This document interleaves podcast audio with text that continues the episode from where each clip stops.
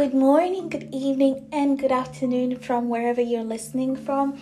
This is the Confession Booth, your number one podcast for all your juicy secrets and stories told anonymously. Darling, did you know? Did he tell you too that he will never leave? Did he show you all the things he showed me? Did he say true love lasts forever indeed?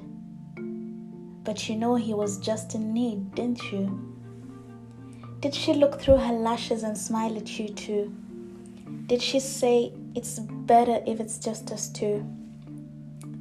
Did she tell you I'd dump that nag too?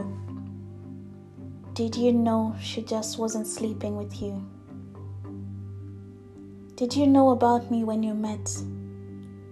The car and house she lives in and her pets, all in her name. My sun and stars, she was worth more than just a car. Did you carry her to my bed? Egyptian cotton and linen, no less.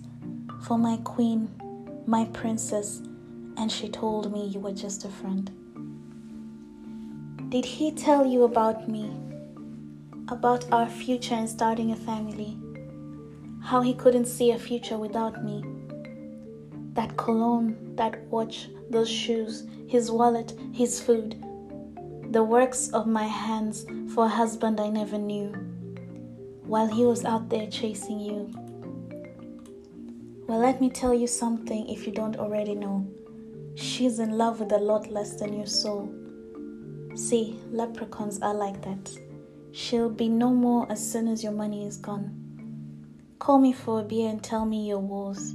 She fooled me like she did you. My darling, you won't be the first or the last to fall for the smile and amazing charm. Finally, I can sleep through the night.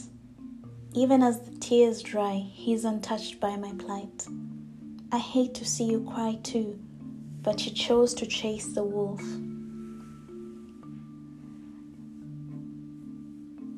So today's story was told by two different people, two different voices, a man and a woman who both fell in love with temporary people. I hope you enjoyed it.